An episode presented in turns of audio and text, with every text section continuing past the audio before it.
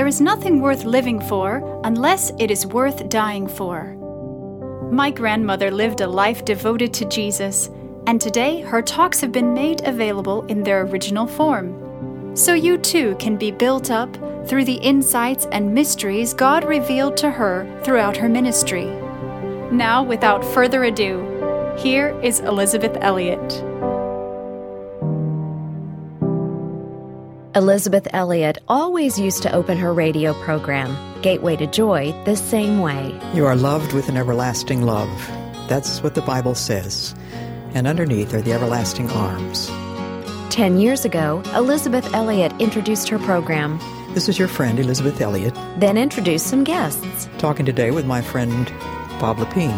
Also in the studio with us is Nancy Lee DeMoss. Hello, Nancy. Hi, Bob and Elisabeth. Good to be with both of you. Nancy, along with Bob and a team of people, were developing a new radio program.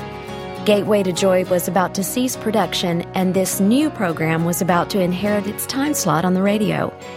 The program that was getting ready to launch 10 years ago is the one you're listening to now. This is Revive Our Hearts with Nancy Lee DeMoss for Wednesday, August 31st. Elisabeth Elliot has encouraged women for decades. She boldly proclaims the truth, and she's also boldly lived out the truth she proclaims. She's faithfully served in dangerous jungles as a missionary, and she's faithfully served in her home as a wife. Over the next three days, we'll hear practical wisdom from Elisabeth Elliot. We'll be listening to parts of interviews recorded for the radio program Gateway to Joy. These aired 10 years ago in the final days before the program ceased production. Elisabeth and her co host Lisa Berry were introducing their audience to Nancy Lee DeMoss. You'll also hear from Bob Lepine, the co host of Family Life Today. And at the time, he was getting ready to help Nancy launch a new program called Revive Our Hearts. So here's Bob, Nancy, Elisabeth Elliot, and Lisa Berry, recorded 10 years ago for Gateway to Joy. I'd like to ask both you, Elisabeth, and Nancy, why a quiet time is important to you and to your faith. My father set the example for us in that he got up five o'clock in the morning. And I do the same thing when I'm at home. It's impossible sometimes to keep a schedule when we're traveling. But when we're at home, we go to bed usually before nine o'clock. Sometimes we go to bed at eight thirty and just read in bed. But almost always, that we turn the light off at nine o'clock, and people say, "What a boring life you must live! You never go any place. You never do anything." and of course, we don't feel the least bit bored. We feel greatly blessed, but it's as my father would always say to people that said to him, "How in the world do you ever get up at five o'clock?" He'd said, "You have to start the night before." This sounds It's so much like my father. yeah, you have to start the night before, Yeah. and uh, there is something very wonderful about it because the Bible says that Jesus got up a great while before day, Mm-hmm. and he went up into the mountain to converse with his Father. Why shouldn't we imitate him in that way? We children laugh affectionately about my dad saying to company in our home in the evening, Y'all be sure and lock the doors and turn out the lights when you leave. And he would excuse himself because it was so important to him to get to bed at an hour that he knew he needed to be if he was going to be up and meeting with the Lord. And he was every single day from the first year he came to know the Lord till the day he went home to be with the Lord 28 years later. And it was not something legalistic for him. Uh, he had a motto no Bible reading, no breakfast, and no um, other reading before reading the scripture. He really reverenced the Word of God. And to this day, I follow his pattern of, I find it difficult to put anything on top of the Bible, not because the physical pages here or anything sacred, but, but just out of reverence for the Word of God. But what an example for us growing up in that home to know that before we were awake, that our dad had been up meeting the Lord, though he was a very busy businessman. That was the number one priority of his day. And he could sooner have skipped meals, which he did not skip. He was a man of great routine. He ate three meals a day, the same time every day, uh, but he could sooner have skipped all that than not had that appointment with the Lord. It really was a foundational thing in his own life, and has become that in my own life. Did your parents share that kind of commitment to devotional time? Well, I've told you about my father, and he was on his knees with his Bible praying long before we came down to breakfast. My mother had her quiet time after breakfast and school when we left for school. Then she had her quiet time, and she didn't get up at five o'clock as my father did. She probably got up at six thirty or so because we had breakfast usually around seven.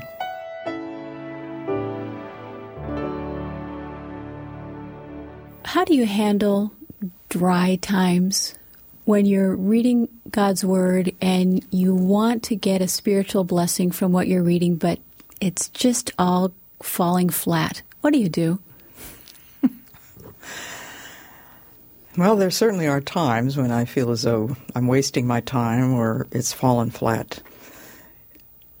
But the best thing, I guess, is just to lift it up to the Lord.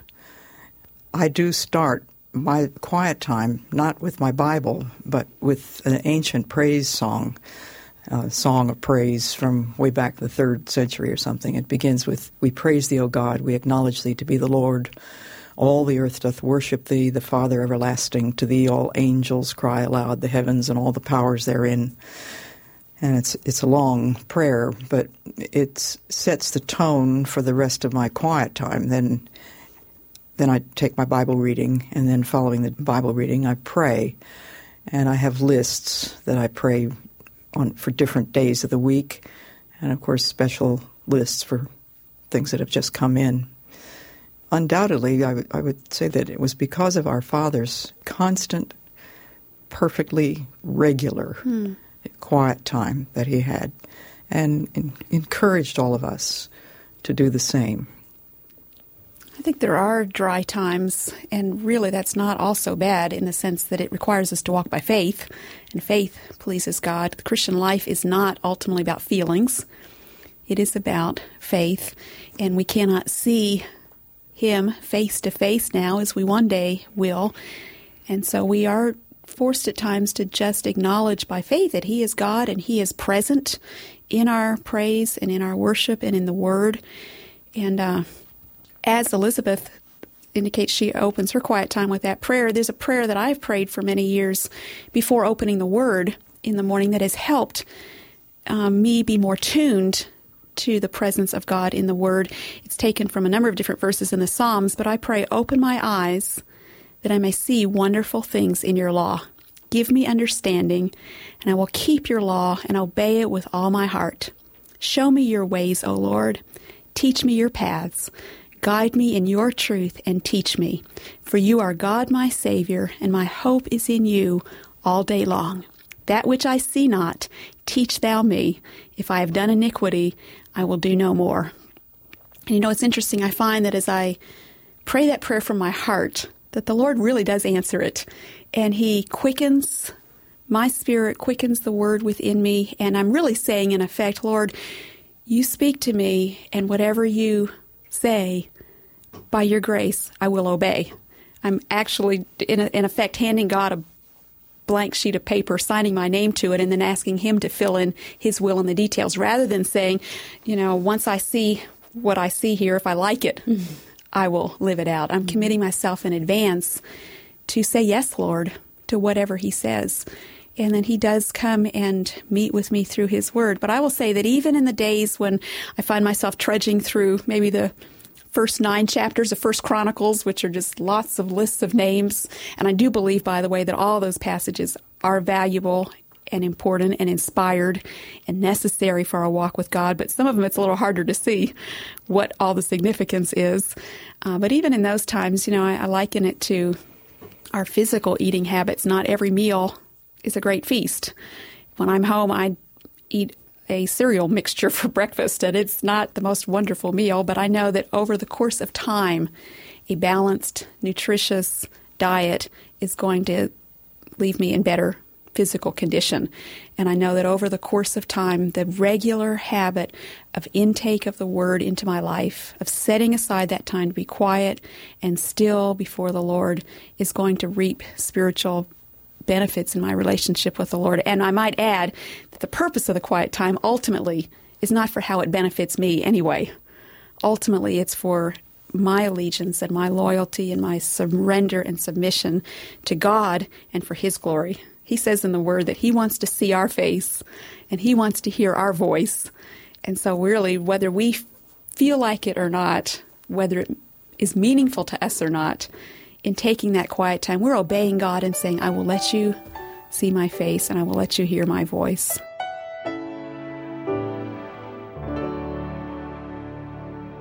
Elisabeth, there are many young mothers out there who have not a clue about how to raise godly children.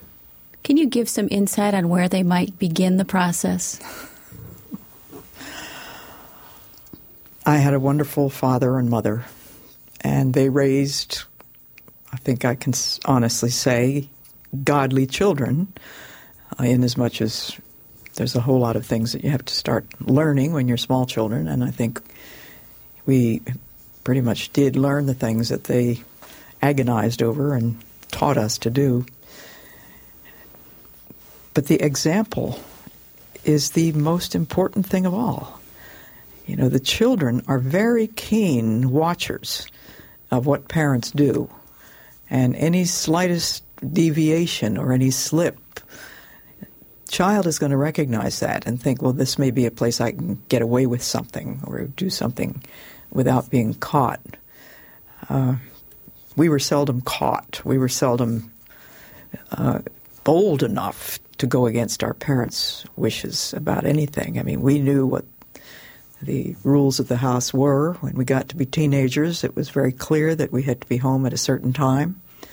And if we were not home at that time, then there would be consequences. And I think our parents were very gentle generally and, and very strict at the same time. We knew that what they said, they meant, and they didn't have to say it twice. Is that not true now? Do you think parents nowadays are not calling their children to accountability? Yes, I hear an awful lot of young parents who just throw up their hands and say, well, they're just kids. Well, what does that mean, just kids? Kids can learn. They can learn from day one, practically. Uh, I can remember being with Val when her first child was born, and it was very clear the first day that that boy was going to determine to run his parents, you know, and he was making a tremendous racket about everything. My brother Tom says when his son was born, he went in there and his son was thrusting his fist at heaven in defiance of what his father was about to do. Well, we we had lunch just last Sunday, I guess it was, in a military base, and there was a family sitting near our table. They had absolutely no control over the children. Just the kids were racing around. They were going up to the table of where the sweets were and helping themselves, and the parents were completely occupied with talking to other people, just paying no attention. And the attitude always just seems to be hunched shoulders and rolled eyes, and, well, they're just kids. What do you mean, just kids? Isn't it interesting? We talk about how amazing it is that children can learn the English language, that they learn so much at school, and yet sometimes when it comes to obedience to parents, suddenly they can't learn, apparently, as well as what we give, have just given them credit for in academics. I think, too, for parents to realize that the way they handle these issues of authority is teaching their children a view of God. And for parents to allow their children to be in control and not to lovingly make the children understand that the parents are the ones who have been given by God this responsibility creates a view of God that means we can run God. And ultimately, parents are really the first ones who can and ought to teach children the fear of the Lord in a sense of a reverential awe. Uh, it was unthinkable growing up in my family to willfully uh, disobey my parents. And uh, our parents dealt also with attitudes. I can remember my dad having quite a conversation with me at one point about uh, my attitude as a teenager toward my mother in a particular instance. And I'm so thankful now that they said, in effect, and this was not harsh, it was not uh, in any way abusive, but firm and loving, as Elisabeth has said, saying this is not how it will be in our home. You cannot have that kind of attitude. You cannot respond that way. And that put boundaries. I think, you know, the human heart craves boundaries. Wherever the boundaries are, we're going to push against them. Uh, but the human heart needs boundaries because we are born rebels and need to be restrained until the Holy Spirit comes to live within us and provides that internal restraint. You know, another area related to this whole thing of children developing a heart for God that my parents felt was so important. I'd be interested in Elisabeth in knowing how this took place in your home.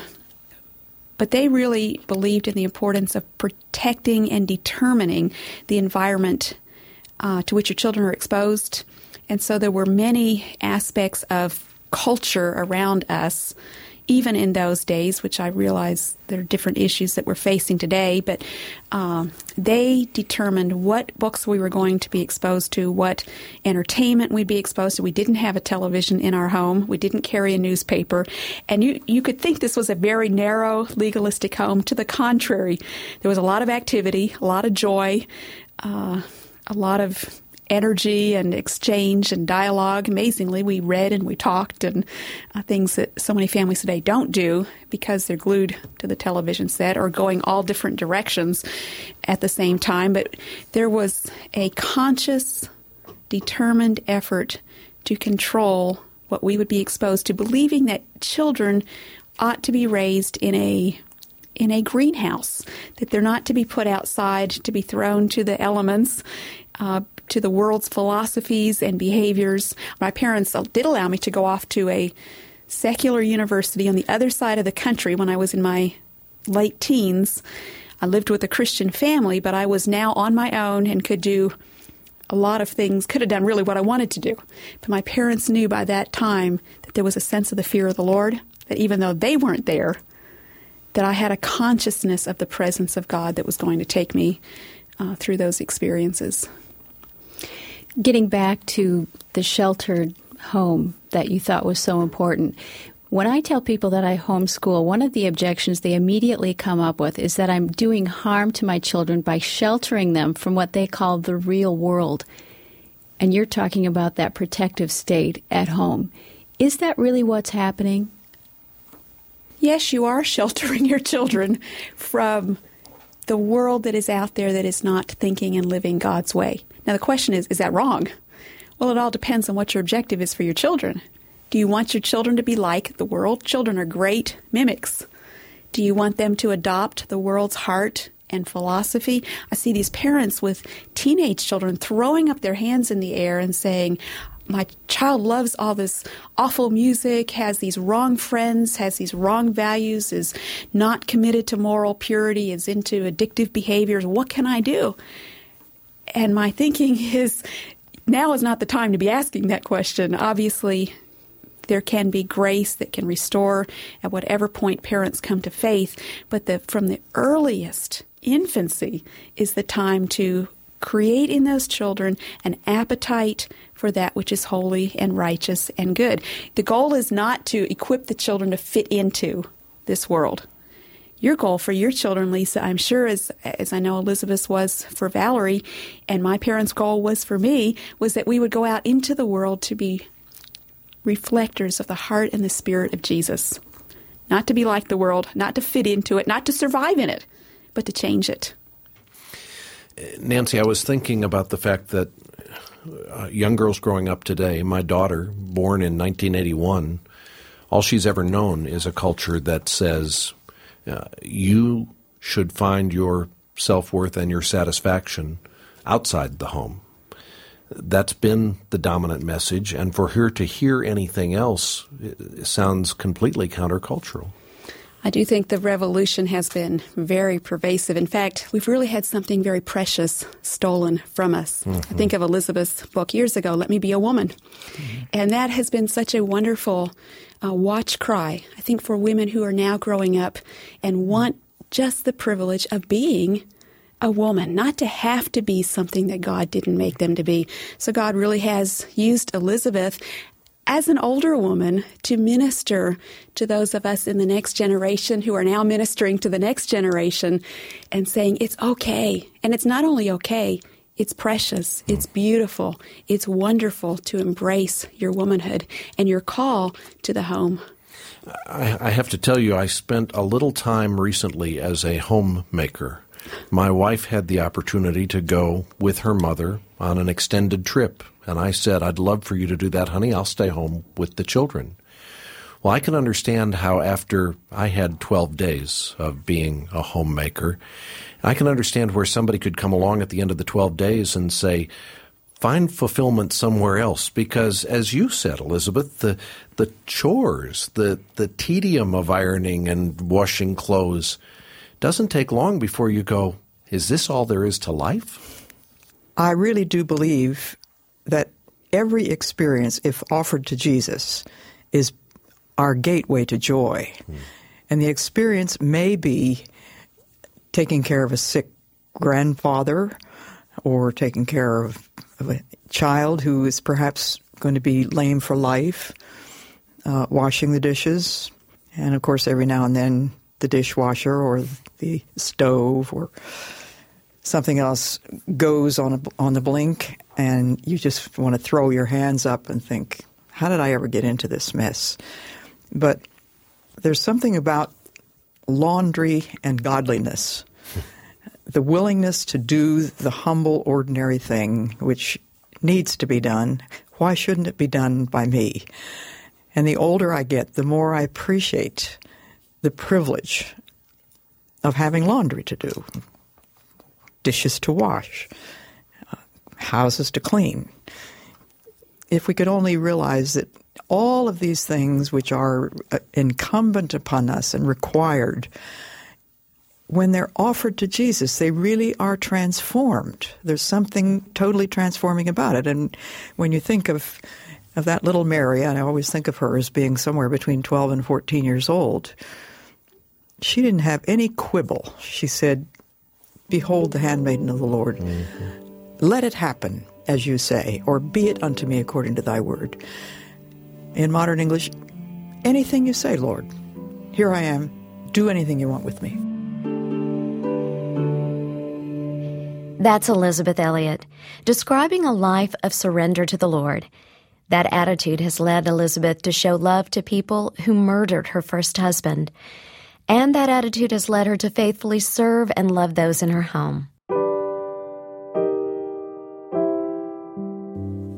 I pray you've been encouraged and inspired by what you've heard today, and will keep joining us here and on social media for my Granny's inspiration. Until then, Remember, the eternal God is your refuge, and underneath are the everlasting arms.